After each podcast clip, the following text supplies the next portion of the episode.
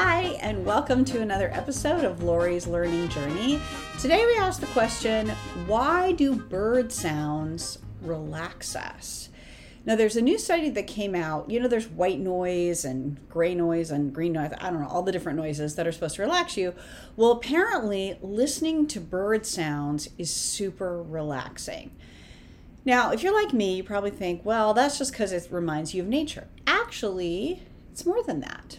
It turns out that when birds are singing, it means that danger is not coming.